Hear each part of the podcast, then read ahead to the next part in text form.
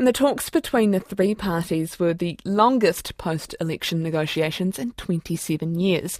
Former MP and Cabinet Minister Peter Dunne joins us now. Kia ora.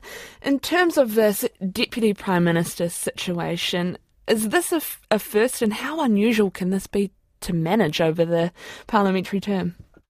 Well, kia ora, Charlotte. I think it's a very elegant solution to what was clearly a difficult problem. I think that uh, by letting Mr. Peters go first, uh, it provides an opportunity for him to um, not only serve in the role uh, alongside being Foreign Affairs Minister, but also perhaps to gracefully ease out at the uh, 2026 election, by which time he'll be uh, into his 80s.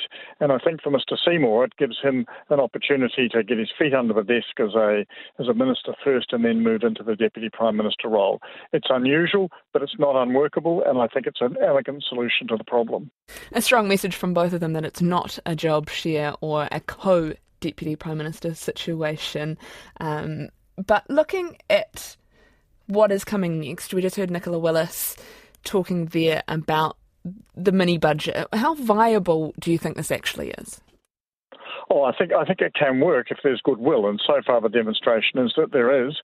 Uh, the challenges will go will be with the mini budget, particularly is getting it put together in time. Um, Nicola Willis won't be able to call on Treasury advice and input until she's sworn in on Monday, which means that the time available to get the, the package um, designed, costed, put together, and then ready to be introduced to Parliament is pretty short. It can be done, but it looks like there's going to be a fair bit of parliamentary urgency involved to get it through.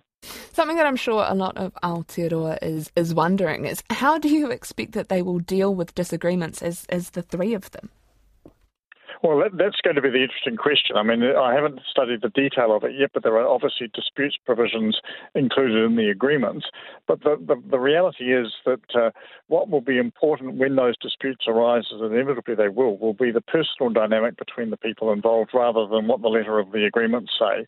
So I think it's important that they establish good working relationships between the three parties, between the three leaders, and with that, trust and confidence and processes will follow. But having said that, um, these things occur quite unexpectedly and quite quickly, and if you're not having your wits about you, you can be very quickly tripped up by them.